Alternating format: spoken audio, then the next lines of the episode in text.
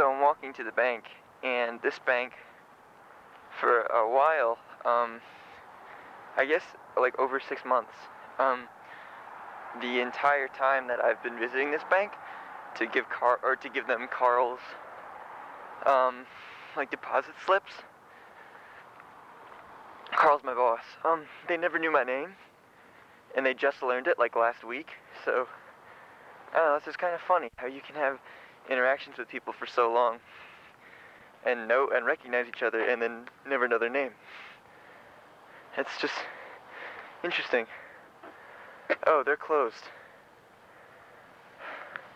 Shit, I forgot to tell Carl that. They started closing earlier. God, that really sucks.